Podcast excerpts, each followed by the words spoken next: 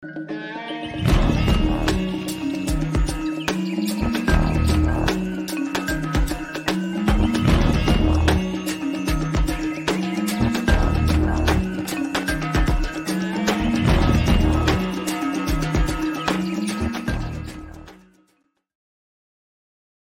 All right. What's up, everybody? Welcome to another episode of Rebunked. My name is Scott, coming at you live from Nashville, Tennessee, and I'm very excited about today's episode.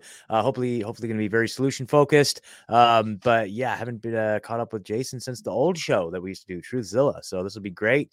Um, real quick though, before we get too far into it, I just want to show you how you can follow and support the show real, real quick. Um, so if you would head over to rebunked.news, that's the main website.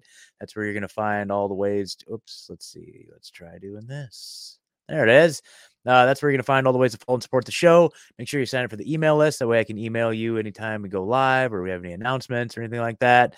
Um, you'll see affiliate links at the top, um, including uh, Richard Grove's autonomy course, TRS heavy metal detox. There's a link to the Give Send Go, which is kind of just the tip jar. You know what I'm saying? If you get any value out of the show. And then, of course, the t shirt shop, which I'll show you in just a sec. Um, again, any value for value donations there. All the social media, t.me forward slash rebunk news is the best place to follow along stay up to date. I'm in there chatting all day long. And then the video platforms. And also make sure you're subscribed uh, wherever you get your podcast. Just type in rebunked and it should pop right up.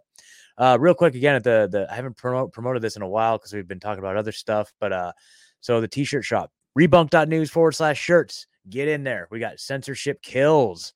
It literally does. And we'll probably talk to Jason quite a bit about that today. The idea of censorship and where we're at and where he sees you know the nature of censorship these days. Uh, but I mean, it does. Censorship kills. You know what I mean? People were not given the proper uh, information on so many different topics, and they make uh, pr- uh, choices that are not fully informed, and that leads to a lot of tragic outcomes. So, uh, then of course, the famous "Are you threatening me?" Gadsden flag Beavis shirt. That's been by far uh, the one that you guys like the most, apparently. So, uh, get yours over at rebunked.news forward slash shirts or just uh, find a link at the main rebunked.news website. There's a link right there at the top. All right. So without any further ado, let me bring in uh, my friend Jason Bassler, who is the uh, co founder of the Free Thought Project, uh, Police the Police.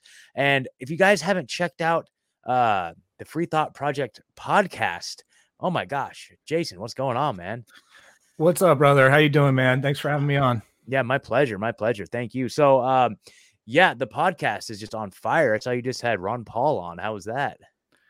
Thanks, brother. Yeah, I, I, feel the same way. I feel like we've been having a lot of great guests. In fact, I'd love to have you on someday. Sure. Uh, but yeah, the Ron Paul show, the episode went well. You know, unfortunately, he only had about 20 minutes. He, sure. He's getting up there. He's like 87 yeah. now, you know, so the people that surround him kind of limit some of his uh, interview time. So, yeah. but, you know, we got a sweet 27 minutes. You know, we pulled from the good doctor and it went well. You know, we uh, covered a few uh, current topics, including Ukraine, uh, NATO, the de dollarization.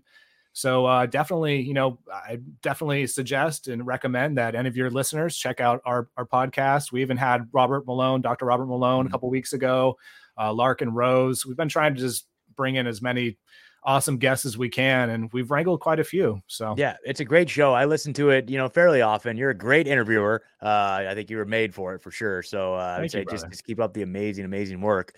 Um, and you know, so what I love about the Free Thought Project is that uh, you know, well, it's a great form of imp- great source of information. Your guys' story is just fascinating, and I know we talked about it on the show that I used to do when we had you on, but I'd love to kind of recap I'd love to hear some updates about where you're at with all that because last time we talked, I mean, that was like 2021. Like, you know, you you were under in the midst of some pretty heavy, serious censorship attacks, all that stuff. Um, your story's so fascinating, but also what I love the most about it is that like so many people probably are aware of the Free Thought Project without even knowing that they're aware of the Free Thought Project because you guys have had such a huge impact on culture and just the alternative conversation with your memes. You know what I mean? Like that's that's been just like like before I even knew you about you as an individual or like, oh yeah, the Free Thought Project. I guess that's a legitimate source of news. Like I've seen hundreds of dozens of your memes at least, you know what I mean? So so you guys have had such a huge impact on the conversation in general. So uh, you know, big kudos and big props that I've shared so many of your memes, man. It's just like you guys just nail it. You nail it. So thank you, man. Yeah, yeah, yeah, yeah. So why don't we start on just uh, give us a little bit of background, give us a little bit of your background and how um, the Free Thought Project came to be. We'll ah, yes, yes, no problem. The origin story, one I'm I'm familiar with. Yeah. I've shared this a few times, and my apologies anybody who's having to hear me repeat some of this yeah. stuff. But uh, yeah, my story started uh, roughly back in around 2011 or so. That's I guess when you could say I had like the wake up period. Uh, I was doing stuff before then. I grew up in the Bay Area. I was kind of like this counterculture punk rock kind of skater kid kind of thing, and uh, it certainly influenced you know my my outlook on the world, my worldviews, and um, I, I, was doing some stuff. I didn't really have a grasp of my own ideolo- ideology. I didn't really understand like what I was, who I was, my principles. So uh, yeah, around 2011, that all changed during the Occupy Wall Street movement. Um, some people might not even be familiar with that anymore. You know, so much time has passed now, but that was basically this organic uh, movement and, and protest uh, very much along the lines of what it says. And occupy it was about occupying certain spaces, um, certain even ideas at, at some point to uh, try to push out some of these banker conglomerates, some of these corporations that seem to be controlling our lives in, in detrimental ways. And uh, it had a, a, very organic grassroots start to it. Unfortunately, by the end of it, uh, about six months after six to eight months after it started, it kind of got co-opted by some of the uh, the major players, if you will. So, yeah. um, but that's what started. That's what more or less got me interested in all this stuff. And that was right around the time that the iPad had just came out, and I had an iPad, at brand new technology. I'm a technology guy, and I realized, hey, like in the age of information, ignorance is a choice. So why in the hell am I still sitting here? I have no idea what the difference is between a Democrat and Republican. So I just opened my brain and tried to do as much research, tried to learn as much as I could. I was a sponge. I was absorbing, I was reading, I was watching videos. And I saw this one video about this guy named Ron Paul. And it didn't, I'd seen Ron Paul's name around, you know, but I didn't really know who he was, what he was about. And uh, it basically motivated me to learn about libertarianism, to learn about non aggression, um, you know, anti-war, sound money, economics, uh, all these things. Property rights, that's an important one. Mm-hmm. And once I started to do that, I, I realized that hey, like I don't think I'm a Republican or a Democrat. I think I'm a libertarian and maybe even an anarchist, you know. So I eventually, after about six to eight months, realized if I to be ideologically ideologically consistent, logically consistent, morally consistent, I was an anarchist. And about uh, geez, I don't know, uh, a year after that or so, I started Police the Police, which is my police accountability foundation uh, organization. Excuse me, and uh, more or less just focuses on um, police accountability, police brutality, abuse of power, police misconduct, and primarily just like an online organization. But I was really fed up and kind of overwhelmed seeing all these crazy police brutality stories all the time. So I wanted a place to to document and archive them. And that's when I started Police the Police. And geez, maybe a few months after that, I met Matt Agorist, my mm-hmm. now business partner slash editor in chief for the Free Thought Project. And in what October of 2013, uh, we started the Free Thought Project, and it's been quite a journey since then, man. I, I know you already kind of alluded to it. Mm-hmm. Uh, but we got hit pretty hard with the censorship stick, uh, geez, about five years ago now. And, uh, you know, we've been trying to rebuild since then. But before that, uh, we were reaching big numbers. Mm-hmm. You know, we were uh, influencing a lot of people with a lot of freedom oriented information, a lot of accountability information. And uh, we were highly successful. We even had a team of uh, seven writers, three social media team members. Wow. And all that changed in a, a matter of a click when Facebook yeah. and Twitter both took us down on the same day. Yeah, that's brutal, man. And you know, uh, I look to your story in a lot of different ways and have taken like account of that. And you know, these are things that we can learn from.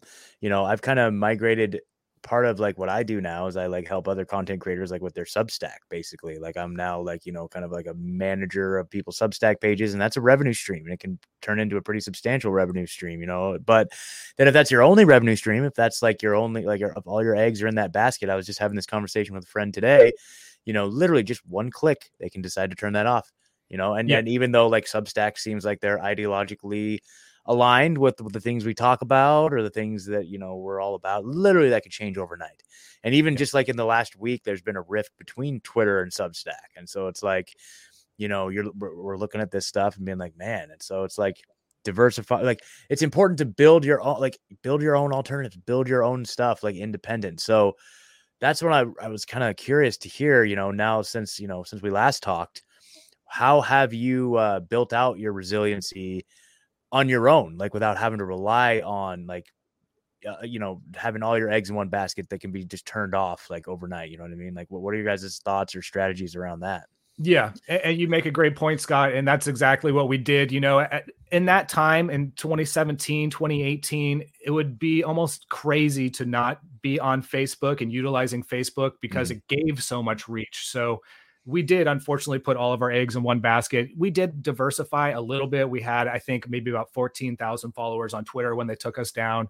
Uh, and maybe a couple other small social media accounts. But now that's the focus. Now the focus is building across the board whether it be a video platform, whether it be some of these smaller alt media platforms. And look, I'm even wearing my Sovren, yep, Sovren. right now. That's awesome. Which is Ben Swann's uh, newer. It's, I think it's been around for probably about a year and a half now. Social media platform, and uh, it's starting to catch some momentum over there. But that's exactly it, and that's the, the important thing to do is to not just stay focused on one. And I know that's people's tendency. And I know it's easier because you get really comfortable in just one social media setting. But guys, I'm telling you, as a survivor of the censorship wars and being a meme war veteran myself, this is something that we have to do. Okay, guys. So take the time, start a new account, whether it be on Telegram, whether it be on Gab, whatever. At least you have a little bit of a following built up when they do deplatform you and take you down. And unfortunately, you know, we've seen a, little bit of back and forth with you know Elon buying Twitter and some of the other social media platforms kind of acquiescing and starting to lighten up just a hair on some of the moderation. But even still, I mean, we're in the info wars right now. This is the mm-hmm. new fifth generation warfare. So we have to be prepared. We have to be mindful. And as you mentioned, you know, it, we can't just be reliant on not just the social media platforms, but even just one form of revenue. So mm-hmm. if this is going to be something that you choose to do as a career path, you definitely have to change it up and think about how you're going to make money in different ways. Unfortunately, the ad revenue market is basically dead. Mm. Uh, at one point, it, it, used to be able to yield a little bit of uh, financial benefits, but unfortunately, these days, I, think it's something around the number like 48 to 50 percent of the ad revenue world is actually owned by Google, Google and Meta now. So don't even i mean wow. you're not going to make money you're going to make pennies now you still can monetize through certain platforms uh, video platforms uh, if you want to walk on eggshells, you know, you could certainly try YouTube. Um, but there's others, you know, there's others that you could reach out to. And uh, I think you have to have a, a, little bit of a following, but you can make money through that. And just recently, uh, Matt and myself have decided to try to branch away from social media altogether. And we're about, ah, God, I keep saying this, but about a week or two away from releasing a children's book nice. teaching kids all about how to uh, interpret and understand their own rights. It's called Little Free Thinkers Know Your Rights. Uh, hopefully, yeah, we're gonna make it into a little series here, the little little free thinkers, and we'll have a, a, maybe five, six different books on different topics. But of course, you know, being somebody who's been in the police accountability world for as long as I have, we had to start off with you know teaching kids their rights first and foremost. And uh, yeah, it's it's going to be similar to the Tuttle Twins, but a little bit more libertarian, anarchist flavored. Dude, I love that. That's amazing. So congratulations. And yeah, Thank so uh, you know, I know that uh fatherhood has been a very consuming thing for you as we try to schedule interviews here the last couple months. So yeah, dude.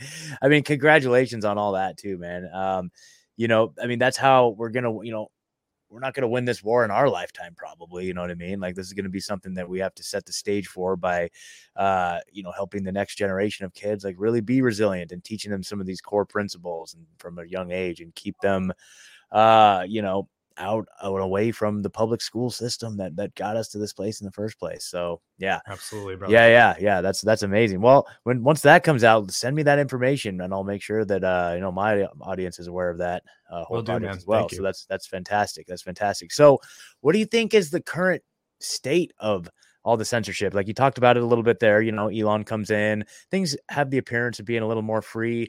Like, do you think we're being set up? Do you think this is a, uh, do you think that there's a genuine shift in the overall consciousness? Uh, what what do you what what do you take of all this? Because you're on the front lines and you see a lot, probably a much higher, like thirty five thousand foot view than many of us do. So, sure, yeah. Well, I think it's safe to say that Elon certainly shook things up by buying Twitter, and he's more or less overhauled, you know, the entire Twitter staff, a lot of their moderation policies and just the way the, the company functions in general. I mean, I'm, I'm sure you saw that he had somebody out there painting over the W on the Twitter sign, so it's just Titter now. Uh, so uh, yeah, I didn't see that. That's, that's hilarious. Yeah, I think he's just a master troll, and I think that's yeah. what it comes down to. And I, I think that's one thing that we actually have on our side, you know. And there are some things about Elon that we need we should be concerned about. And I'm not going to say that he's going to be our, our free speech savior, but as I said, he has shaken things up, you know, and it has kind of turned the, the, the world of social media moderation on its head. So I've noticed that Facebook and Instagram now has lightened up on their strikes like how how much they're actually giving their strikes now they're not actually re- repealing anything you can't mm-hmm. still like okay, so I just bought the the Meta Verified. I don't know if you heard about this, but no. Meta just recently took a page out of Twitter's book, right? So you mm-hmm. could actually buy a blue check mark now on Facebook or on Instagram. Oh, really? And yeah. So now you know, you know, that's funny. That's funny. When I was setting up the show today, I was like, I, I did pull up all your contacts through your Instagram, and I'm like, ooh, Jason's got a blue check mark. Like I didn't, you know, I'll be honest with you. You know, you know what my thinking no. was it's kind of funny. You might get a kick out of that. So I was like, you know, I bet you it's all that uh police uh, accountability stuff, you know, because you know that's uh, that's it. like, yeah, yeah, yeah, yeah. well, ironically enough, they they took down the largest police accountability conversation on yes. the internet, which yes. was our police the police page exactly. back in 2018. So okay. this was two years prior for them, you know, yes. white knighting for the Black Lives Matter movement. Exactly, exactly. So uh, no, they don't care about that. They don't care okay, about libertarian libertarian flavored police accountability or, or any of oh. that. Oh, it has to be their flavor of police accountability. Yes, that's right. That's it, sure seems right. that way. Yeah, yeah, You know, I don't. That's obviously speculation, but it sure seems that way. sure it seems that seems like if if you're not, you know, dark skinned and you know ranting and, and raving yeah. for BLM, then yeah. you're not an official.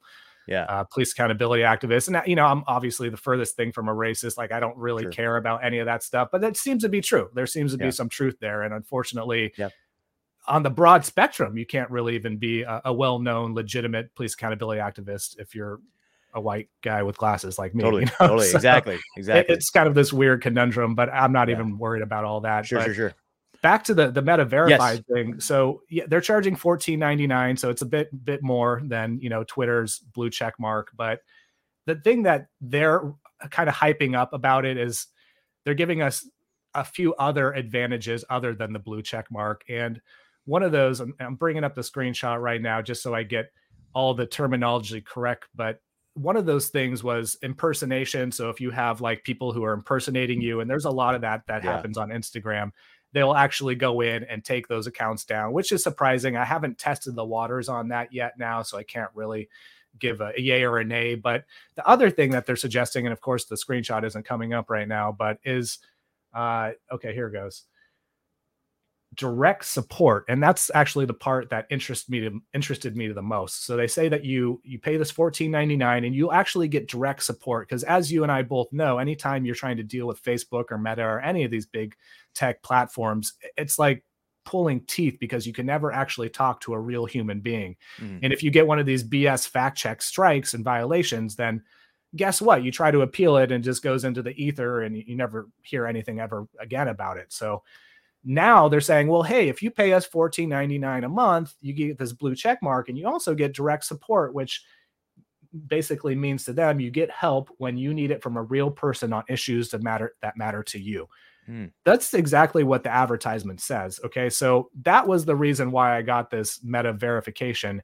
And I've sent at least 15 messages to them now, trying to get them to reevaluate a few of these violations and strikes that I have. Mm-hmm and it's a no-go. And it's like every time I, I, try to bring this up with them they just give me some copy pasted answer response back about the terms of service and the community standards.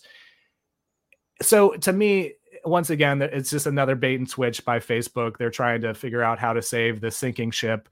And uh, I would highly suggest that people don't give them 15 bucks for this blue check mark. And in fact, next month I'll probably be pulling it because if they're not going to actually help me reevaluate some of these BS strikes that I've gotten through, you know, as you know, this whole fact checking industry, which Matt Taibbi did a great yeah. job in his expose with the Twitter files, you know, talking about the the censorship industrial complex, which is very much alive and well. And there's so many problems with the the nuance, the way that the AI and the algorithms interpret the, any type of uh, jokes or humor. There's just so many problems with the fact checking system in general that I thought, hey, maybe just maybe, fingers crossed, you know, that these people have enough integrity to help me resolve some of these strikes. And unfortunately, that wasn't the case. So that's whole that's Facebook's new stick, and I, I don't really think uh, it's going to be beneficial to us whatsoever.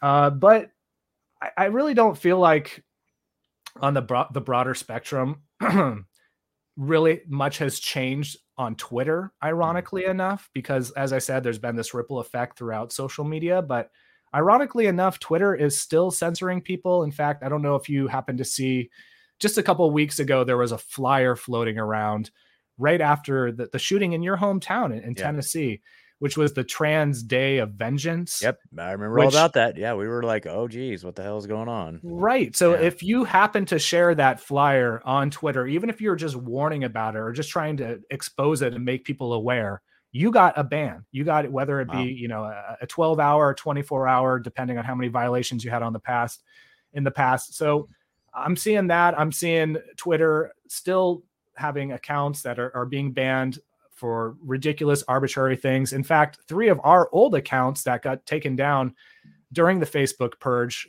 uh, by Twitter on that same day are, are, still down. My police the police count, the the Facebook or excuse me, the the Free Thought Project account and the End the Drug War account. We had all three of those accounts taken down on the same day. None of those have been restored. And I know that's a bit of a personal antidote, so it's not really mm-hmm. like an argument against Twitter, but there's been a bunch of things. You know, for somebody who calls themselves a free speech absolutist, Elon showed us over and over again, and even within the first week after he had bought Twitter, that he's actually not a free speech absolutist.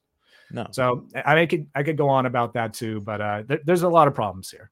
Yeah, no, I agree. I agree. So really, it's just a matter of just going back and just building out our own platforms. You know, I'm trying to navigate that myself, figure out what's the newsletters strategy for that. Newsletters, yeah, yeah, yeah. Just direct to email, and that's one of the things I like about Substack is it basically delivers the email directly to them. But if you mm. can build outside of that, you know, another thing too, like, do you have a recommendation for sending out newsletters? Because right now, like when I first started for example, like with this show, right? I have an email list and I send out notifications about uh, when I go live, stuff like that. I use MailChimp, but I know MailChimp is not aligned with us. And I've heard stories of people getting kiboshed, you know, after, or, you know, once they realize what they're actually saying, MailChimp will deactivate the account, blah, blah, blah. And if you haven't captured your email list, then I don't know if that disappears or if you no longer have access to that or whatnot.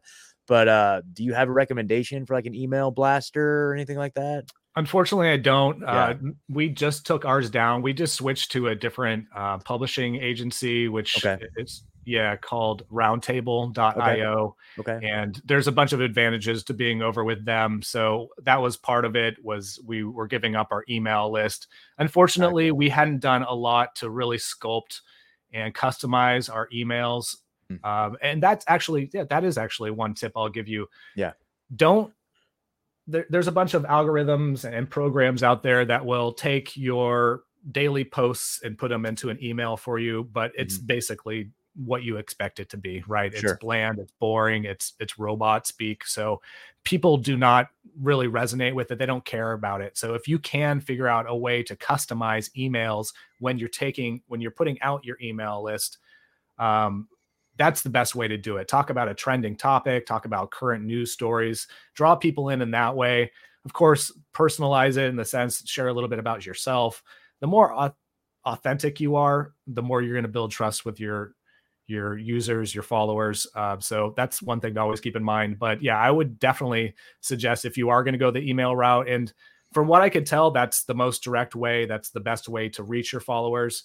That should be something that people are constantly trying to build but the more you could kind of customize and personalize the emails that you're sending out to people, the more that they're going to respond to them and, and resonate. Totally. In fact, there's a, a, quite a few people. I mean, I know John Bush. Mm-hmm. Not sure if you're familiar with John oh, Bush's yeah. oh, work yeah. and Derrick oh, yeah. Broze, right? But oh, both of those guys have really uh, established a, a solid email networking list and i know they're they're doing pretty well with their conferences and everything they've been yeah. putting on so that that is uh, there's a lot of power there yeah, definitely. I was just talking to Derrick earlier today, actually, and then like, yeah, John, I'm uh, definitely. I had him on a few couple months ago, but yeah, it's it's it's really cool to see all the stuff they're doing, man. Like, it's just they're in the trenches.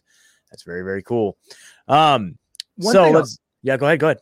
Yeah, well, I was gonna say just just remember the whole. uh I don't know if you how much you've been paying attention to kind of the the Twitter wars going on right now, but Elon just recently, and here's another way how he's shaking things up and he just recently put uh, state affiliated media media with mm. PBS and NPR and stuff. And I don't know how you feel about that, man, but I think it's hilarious because I know people who were personally affected when Twitter started doing that with uh, the Russian state, you know, sanctioned media, like Rachel Blevins. She's one of our former writers and uh, she works for RT now. And, you know, she got that and she was devastated, man, because obviously there's connotations attached to a label of that such you know eh, so if you're going to be somebody who is basically a russian propagandist you might lose some followers and support from americans mm-hmm. who maybe aren't quite privy to what's going on so to me that's quite hilarious that you know now twitter and elon is kind of taking things in a different direction and is starting to put the, the state sponsored state affiliated media on some of these you know more mainstream news outlets and they're having a fit like they're actually quitting twitter uh, they're they're you know writing articles about it i mean they're they're they're not happy that they're being called government sponsored but i mean essentially that's what they are right like yep. th- there's no mincing of words i mean you're publicly funded radio like yep know, no it, it really is it really is and then on top be- Oh, go ahead, man. Sorry. I was just gonna say, and on on top of that, I just looked it up to confirm too. Like the New York Times, right? They took their blue check mark and everything. So now it's just a regular. Have you seen that yet? Yeah, yeah, yeah. yeah that's yeah, right. Yeah. That was another one I, I could have mentioned there. But it's like nobody wants to be affiliated to the U.S. government yet. Mm-hmm. That's where they're mm-hmm. getting money from. And it's funny to me. I made a tweet about this yesterday, like how much this has changed because in like 2020, you know, it was a bad word and taboo to be called a conspiracy theorist you know and nowadays like we're walking around with a freaking medal on our chests because you know we predicted almost everything correct during the pandemic. Mm-hmm. and now these people who were once proud to be you know publicly funded government funded they're they're trying to run for the hills and they don't want to, anything to you know do with that label and to be attached to that. So to me it's just funny that how things have been switched all around here. And maybe that's a sign of the times. Maybe that's just shows that we're actually winning this info war yeah, totally, man. I I mean, I think that's a good good sign in the right direction at least. It's like they these people have lost all credibility, lost all authority, and they're just they're just I don't know how they're going to redeem themselves. And it's like it's good for our business, like Jimmy Dore says all the time. It's like, hey, thank God they suck because it leaves the lane wide open for us to just uh, come in and and do yeah. do the right thing. So absolutely really easy. Um, so actually, I was hoping to maybe detour for a second here. So you mentioned a little bit ago about the end of the drug war. Is that is that I'm, I'm not familiar with that project uh, that you're uh, is that is that an Instagram page? Is that like a project like Police the Police? Or you want to tell me a little bit more about that? Sure, man. Yeah, that was uh, a project that we started in like 2015, a couple years okay. after Police the Police, and it had a lot of momentum. In fact, you could probably still see some of the memes that we made back in the day, and the, you could probably still find them in the wild, just because a few of them really resonated and, and yeah. were really powerful. And uh, I mean, it's just as the name sounds, we were basically focused on, um, you know, ending the drug war, exposing it unfortunately, the drug war is one of these topics that people have just more or less been acclimated to. It, it feels like it's been normalized. It feels like it's something people have just accepted as how things are. And there's so much harm. There's so much conflict. There's so many problems with uh, these drug laws, with prohibition, with enforcement, uh, these no knock raids. I mean, we could go down the list, and it causes so much damage to so many families this is one aspect of law enforcement that I think it could be very easily removed from the nexus of public the, the, public sphere and nobody would miss it you know if anything it's become a racket for law enforcement to uh, you know through various means to uh, you know harass people through gang stalking. They do these no knock raids, and oftentimes uh, we just saw it uh, just a couple days ago. In fact, just yesterday, Robert Dotson in Farmington, New Mexico, uh, police showed up at his door. Um, it was a, a, domestic violence call. They were at the wrong house. He mm-hmm. opened up the door, had a gun in his hand. Police saw the gun within a half a second. Several officers shot and killed him.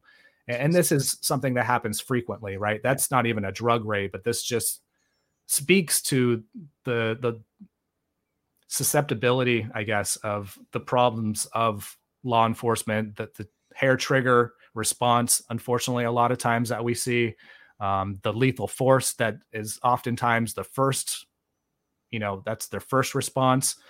Um, so, and the drug war page was more or less trying to really focus on that. You know, I mean, the police, the police stuff does that too, but we were so adamant about ending the drug war that we even started to plan a huge end the drug war protest. Unfortunately, never got any legs.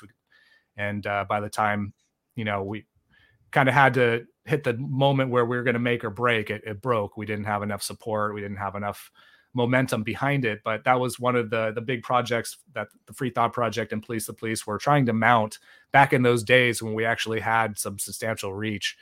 Um, but yeah, man, that's something that's still very near and dear to my heart. Yeah. And uh, it's it's one of those things that we could very easily remove from society, and uh, I don't think anybody would honestly miss it. I mean, prohibition has been a disaster. Was a disaster back in alcohol prohibition. It's been a disaster through gun prohibition and through drug prohibition and it just needs to be over. It, it, needs to end.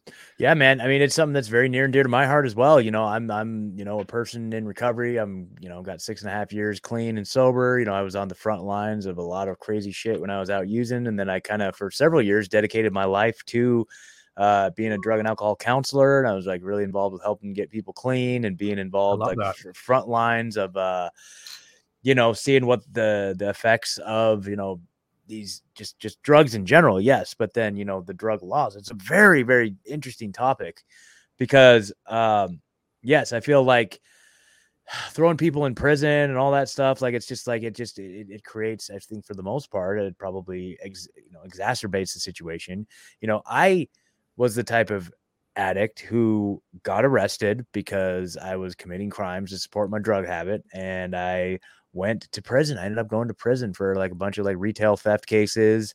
And I was in there for 14 months. And I was like, okay, I need to stop living like this. And so that's when I made the final decision to get clean. And I've been clean ever since and very, very involved in recovery. So it's like, the, the, the drug laws caught up to me and I was like, okay, yeah. But at the same time, having been in prison and got to meet those guys and meet so many people in there, it's like, you know, 95% of the people in there are there because of drugs. That's it heroin and yeah. meth specifically. Right. You know, I, yeah. I would suggest that your story is is yeah. pretty rare too. Yeah. You know, you yep, had the, exactly the peace of mind to actually yep. be like, this isn't for me. I do yep. not belong here. I need to make a lifestyle change. But a lot of mm-hmm. people don't have that mentality.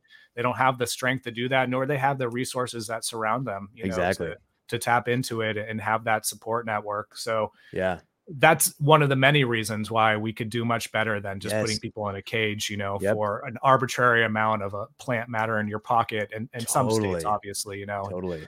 Uh, mostly, most states now, thankfully, the uh, cannabis has been you know legalized and some even decriminalized but yep. Uh, even still i'm for legalizing all substances yeah. you know and I, I, believe that we could do much better as a society and i know there's a knee-jerk reaction you know kind of like a dog whistle when yep. people hear that and they're like what do you mean like even meth and you know all these crazy yeah. spice and fly, yeah. all these synthetic drugs and stuff well you got to remember all these synthetic drugs wouldn't even exist if mm-hmm. you know the the legitimate forms uh, were being produced in a, a, safe, controlled manner, and they were people were able to use them in a safe, controlled manner. And more than that, just getting them in a place where they don't feel like they have to use mm-hmm. some of these hard drugs. And don't get me wrong, like I'm all for people having a beer or having some cannabis or totally. whatever, whatever. Maybe, maybe even like the recreational bump of cocaine once in a while, but there's underlying issues why yeah. people are become addicts, you know, and I, I don't think putting them in a cage really addresses that. Totally, totally. I, I firmly believe in needing a much more like rounded, holistic approach to it. You know, like all kinds of stuff. But um, you know, it's just unfortunately. I mean, you probably know this better than anybody, and probably most people listening understand the the the the, the industrial complexes that have been built around the drug laws, right? Like they need to have the drug laws in place to create a black market, you know, so that for one, the government can exploit it with their you know, I mean, it's the CIA is like the biggest drug pushers there is, man. Like historically, you know what I mean? And then, like, of course, you have the prison industrial complex. You have all these different industries that would collapse uh, with if there if drugs all of a sudden did become decriminalized and there wasn't that market for it. You know, it's don't so forget shocking. we're yeah. yeah we're subsidizing the Mexican cartels too. Yeah. You know, I mean, Yep. they wouldn't exist. I mean, Yep. maybe they'd find something else that was illegal to kind of thrive Yep. off the black market from. But I mean, the drugs is the biggest by far. And you know, if you think that you know we could ban guns, I mean, just look at how ineffective banning drugs have been. I mean, I just Mhm. saw a story a couple days ago about drones flying into prisons and dropping off drugs. I mean, Totally. if they can't keep drugs out of prisons, how are we going to keep drugs out of society? How are we going to keep guns out of society? You know, so this mentality of banning everything that we don't like and prohibition i- is just it's elementary level type of thinking. It's for Yes. low effort thinkers, and unfortunately, most of the people that glom on to those type of you know uh, euphemisms and um, you know a lot of the the the, the promises that government makes to us unfortunately a lot of times they don't want to dig deeper so they, seem like almost rational solutions you know let's just have Yeah. Cops kick down people's doors at, at three in the morning and Yeah. maybe someone will get shot maybe they won't you know but at least there'll be a little bit less marijuana in the world Oh my god, yeah. Yeah. yeah, it's crazy. Yeah, and I can speak firsthand. Like drugs are rampant on, on the inside, you know, in, in prisons, and so it's like, you know, yes, if they can't keep it out of there, like how could you possibly expect to keep it out of a regular, you know, just normal society? It's just, it's crazy, man. And I, so when I was living in Oregon, so as you know, Oregon decriminalized all drugs, right? So Right. they they uh reduced it so that now, so this is the last I.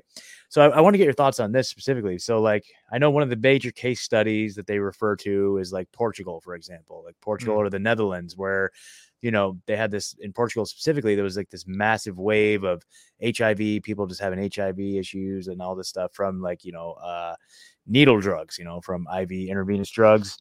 So what they did is they decriminalized all drugs and they handled it as a social issue, and they created all these uh, places for you know people to go and actually get safe, clean heroin and, and inject it and and in in like a controlled environment. And what they did is they like gave them like uh, jobs and like housing and gave them like more purpose. You know what I mean? And so sure but that's like a big government program.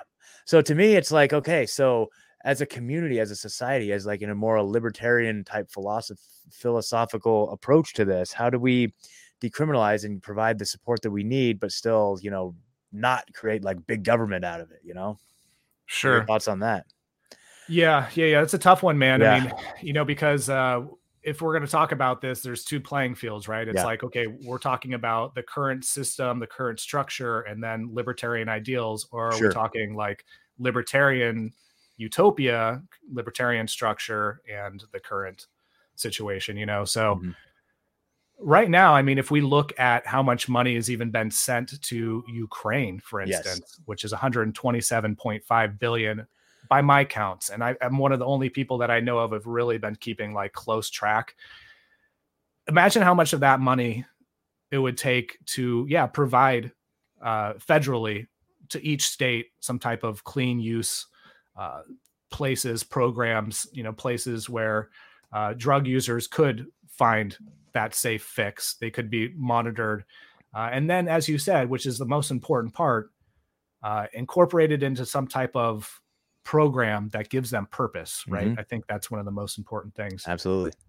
I mean, I'm not for federal government spending on anything, but if Yeah. we're going to be just throwing money away to foreign countries and proxy wars, then hey, like maybe we should invest some of that into our own infrastructure, our own people, right? Like that should be a no-brainer.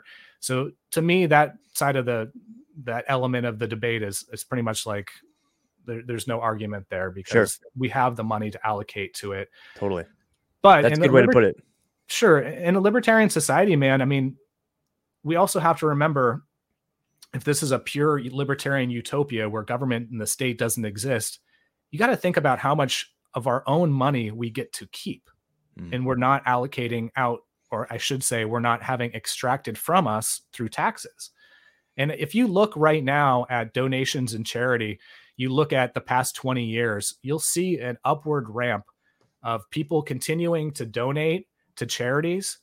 And this is through some, you know, very tough times, economic uncertainty, yeah. inflation's 40 year high, uh, gas prices, you know, record levels, but people yet still find a way in their heart to muster up a few bucks for charity and donate.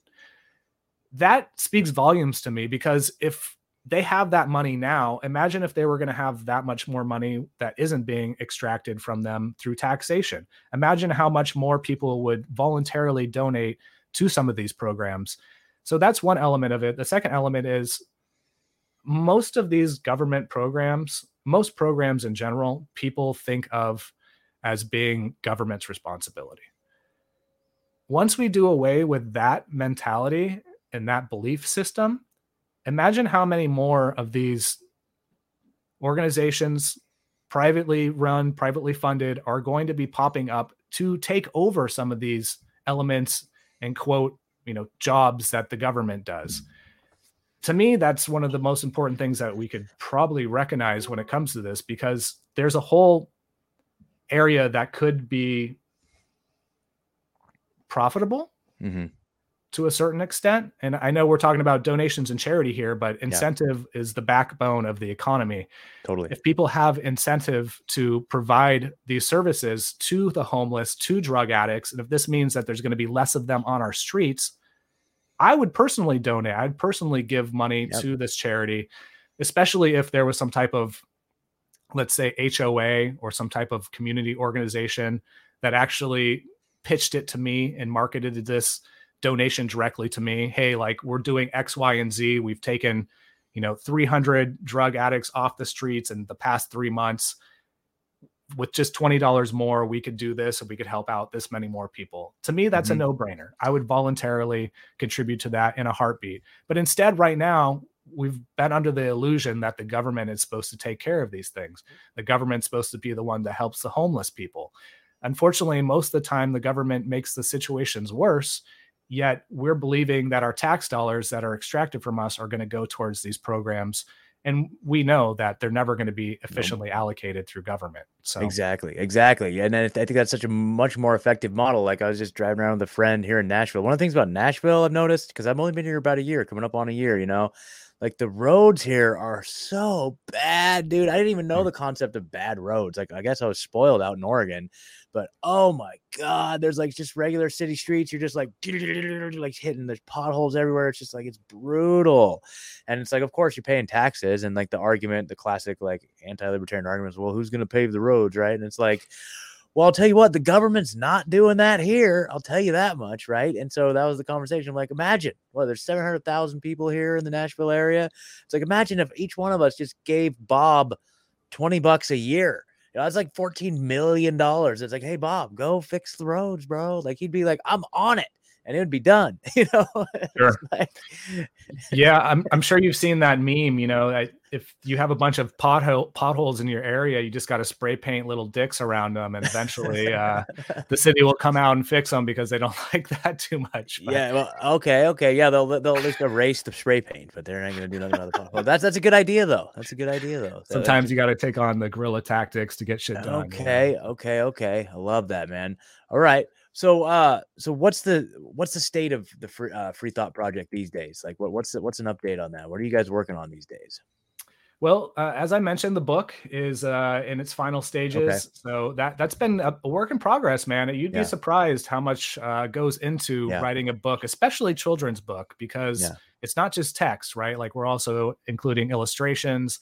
This was our first time, so it, it was a bit of a learning curve. Let's just put it that way. And if this one does well, which you know, I hope you guys buy it. I hope everybody picks like a picks up a copy. But if it does well, we're planning on, as I said, doing a few more and hopefully at that point the, the learning curve will be a little easier there's not going to be so many difficulties but mm-hmm. honestly right now man we're basically just focused on creating new revenue streams a big part of that is our podcast because the okay. podcast is uh our right now one of our like most effective expressions through social media because unfortunately all other routes have been censored. Uh, anytime we put out an article on Facebook, uh, they immediately recognize our URL. They get de- they get throttled. Uh, same thing goes wow. for our memes. The the machine learning, the AI through Facebook or any of these big tech, um, they've gotten really good. You know, so if they see our URL, they see our logo. unfortunately, uh, they get hit pretty hard. So we don't have much reach anymore, but we do have pretty good reach with our podcast. And as I said, we've been having a lot of great guests on. I mean, you know, there's Spike Cohen right there. Yeah. Um, you know, we've had we've had so many over the past few years that um, that feels like it's our main source right now of information exchange. So we've been really focused on that and just trying to make it as powerful as we can. You know, um, really trying to get on good guests, really trying to stay focused on current topics and get people's take on the current topics. And a lot of times, I think that provides the listeners with the ammunition that they need mm-hmm. to kind of have a little bit more of a well-rounded worldview uh, about some of these topics. Because otherwise, you know, we're just kind of walking in the dark you know? Yeah. Oh yeah. A lot of these things are going on so quickly uh, a lot of these news topics. I mean you know it was just a shooting a few days ago uh, we talking about the discord leaks uh, two days ago and now we're moving on to uh, you know more stuff. I mean the news cycle is always changing but people are always going to be talking about the, the trending topics so if we can interject some type of libertarian theory values uh, belief systems into the equation uh, that people will also be sharing with their friends and families, then we're also representing our beliefs um, when it comes to just these everyday conversations with our mm-hmm. friends and family. You know, so yeah, sometimes it has to be on that level. You know, if, yeah. if we're if they're throttling us to the point where we can't reach big numbers, then we kind of have to direct it to you know our their smaller audiences, and a lot of times um, that's that's our friends and family and so yeah, man. Um, yeah, that's been kind of the focuses lately, and those things enough are certainly enough to keep me busy. I'm yeah. also one who keeps up with the the trending news, the the news cycle. I try to put out content pretty frequently uh, across the board on all of our accounts, and I'm personally stepping more in front of the camera because cool. Uh, one thing that I learned, yeah, is that you know it's one thing to be a, a pretty well known organization, but if you don't have this, if people yeah. don't know who this is, they don't connect with you as much. They're not as apt to support you uh, financially and help you out in other ways. So the more, as I said before, you could personalize things, more authentic you could be. You know, authenticity repeated over and over again builds trust with your audience. So uh, that's that's the focus right now, man. Good, good, good, good. So, uh, you guys just uh, check out thefreethoughtproject.com. Make sure you get the the in the beginning, thefreethoughtproject.com. So, it's a great news source, news information. You know, one guy that I always hear quoting you is uh David Knight, the David Knight show. He's always oh, like, yeah, yeah, I don't, he's always like almost like all the time. He's like, oh yeah, the Free Thought Project, and today on the Free Thought Project, he's always quoting your guys' work, which is really cool. Um, but uh, so what what's on just as we got a few more minutes here, we're like, what's kind of yeah. on the forefront of uh current events that you're looking at right now? Um, I know there's so much going on around like the bank discussion, financial collapse, shootings. Like, what what do you kind of what's got your attention the most like today? Um, I've been paying attention to the Restrict Act quite a bit. Okay. Yep. Yep. Yeah, that that one seemed to be quite worrisome. Um, the de-dollarization, you know, there's a lot of stuff going on in the global economy um, that really isn't being talked about a lot, and a lot of this stuff, I feel like people are are maybe kind of don't take it as seriously as they should. But the de-dollarization, um, you know, the dollar is the reserve currency of of the world economy, and it's starting to slip. It, it feels like um, a lot of countries are starting to kind of move away from it, and we're even seeing a lot of change going on right now with uh, China becoming more of a power player. In fact, they just brokered a peace deal between Iran and Saudi Arabia, which is pretty freaking monumental, you know. And here, here's the U.S. Uh, still continuing to fund and fuel a proxy war with, mm-hmm. with, Russia and Ukraine, you know. So in some ways it feels like our dynamics within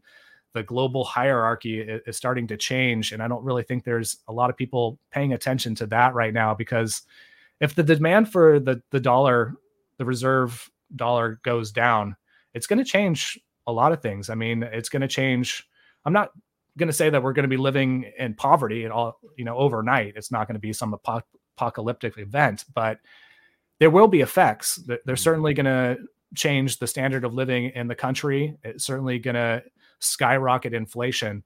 So this presents a problem. And unfortunately, right now, the US isn't really acknowledging it or they're just not talking about it. I don't know which one, but it seems like Biden's kind of has his head in the sand when it comes to this. And uh, in a way, I guess maybe that's easier to kind of continue your sense of arrogance as being kind of uh, this paramount player within the the global economy, you know. But unfortunately, man, like if this isn't something that we address soon, there's going to be some serious effects, you know, some serious uh, consequences. So, mm-hmm. but I also mentioned the Discord leak. You know, that mm-hmm. seems like something that's relevant only because I don't trust it. I don't trust the narrative. Yep. yep. And it seems highly coincidental that this is right on the heels of, you know, the Senate. Uh, I guess Congress still needs to vote on it as well. But, um, you know, the, the Restrict Act, that's something that I'm sure you've heard a lot about. Yep. Yep. yep. Um, and this is something that's being billed as a TikTok ban, but there's a lot more consequences, a lot more um, God, I guess you could say ominous mm-hmm. qualities to it, which don't bode well for our freedom of speech and just for our internet use in general. Yeah, that's crazy. Do you think that there's any hope of that actually becoming law? I mean, are we seeing any signs that that's there? I mean, I've heard that it's like you know both parties, these these hacks in both parties are supporting it, helping push it through. Like to me, it just seems like no, that just can't be possible. But you know, yeah, I mean, I, I, guess we kind of thought the same thing about the Patriot Act, sure. you know, and yeah. unfortunately they they rammed that through. So I don't. There has been a lot of pushback, and I mm-hmm. I feel like we can't really lay off the gas right now. You know, like we got to keep staying on the gas here because the more we make noise about this, the more that they're going to realize it's something that the people don't want. Mm-hmm. I've been continuing to try to to talk about it as much as I can, but okay. I mean, there's even a, a chance that you know the, the bill's written so open-endedly you know it that there's even a chance that it could block some cryptocurrency mm. uh, some exchanges um, so that to me is is kind of the biggest problem with this is that as you know cbdcs are coming right yeah. i mean we're still in the beginning stages of cbdcs but cryptocurrencies are a decentralized solution to that so if the restrict act does have this open-ended language that does restrict uses of you know decentralized cryptocurrency platforms and exchanges, then that's going to be another one up level up for them in the bigger playing field of control. Mm-hmm. You yeah. know, and uh,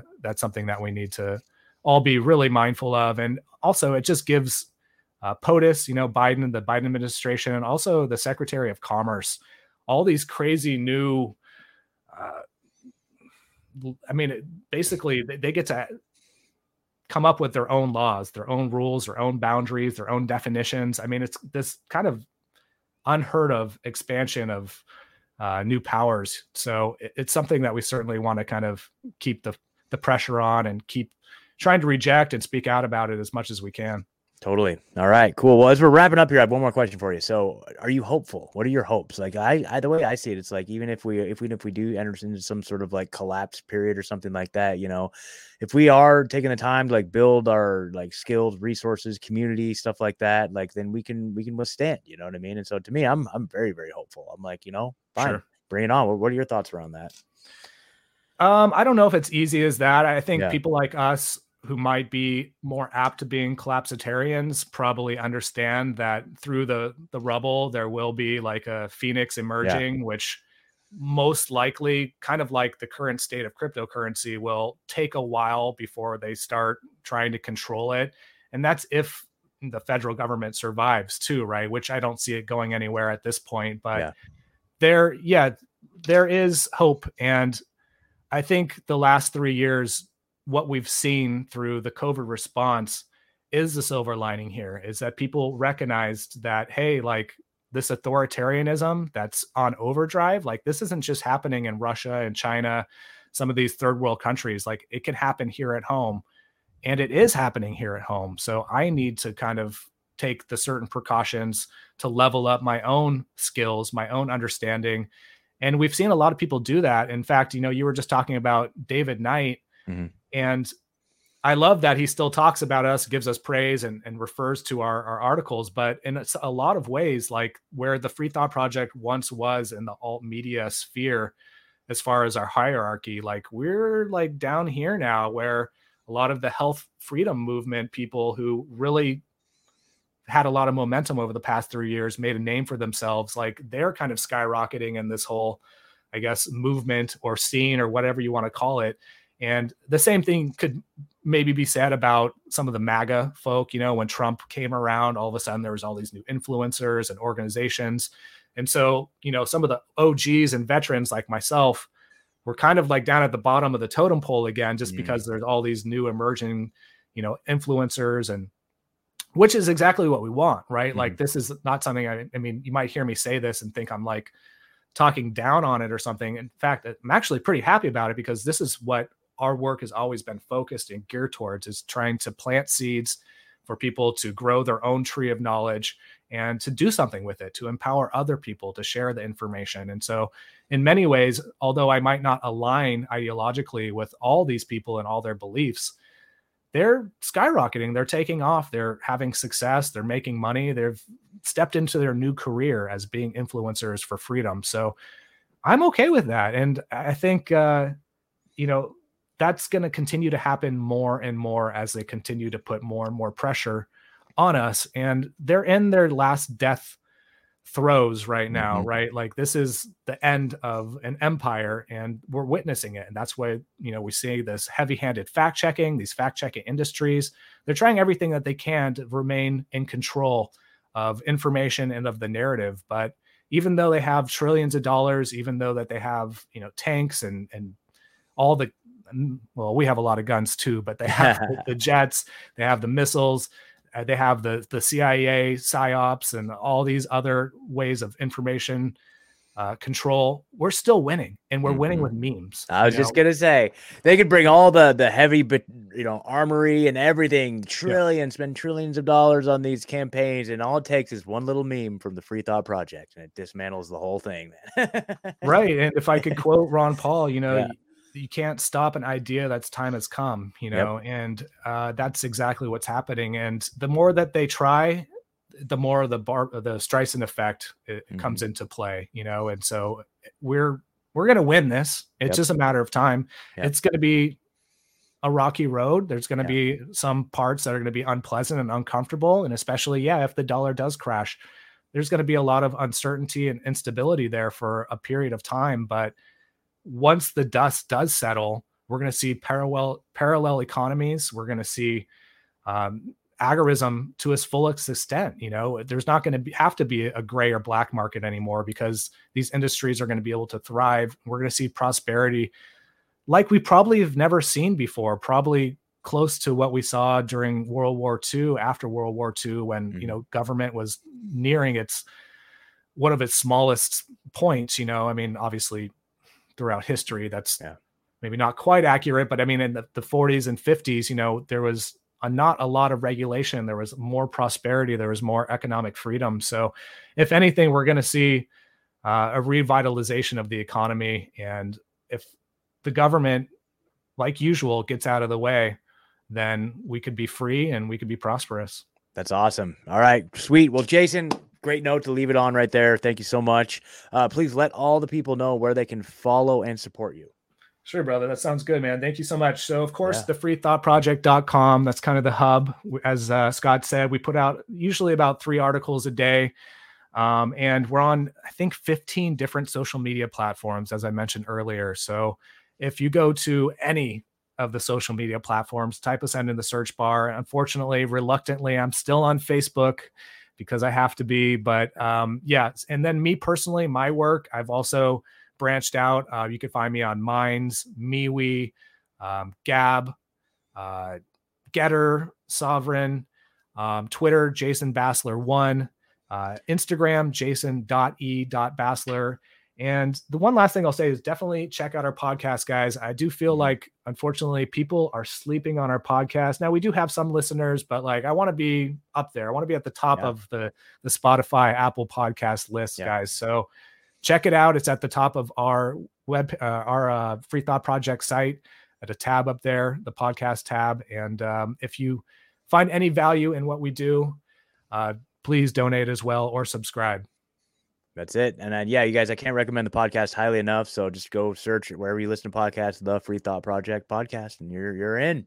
So, all right, Jason, thank you. We did it. Yes, finally. uh, thank you so much, brother. I really appreciate it. Keep up all the amazing work. You know, you've inspired a lot of the work that I do, and uh, you know, and just countless others out there. So keep it up, and we'll talk to you soon. All right, man. Thanks for having me on. Thanks, man. Have a good one. All right. Bye bye. All right.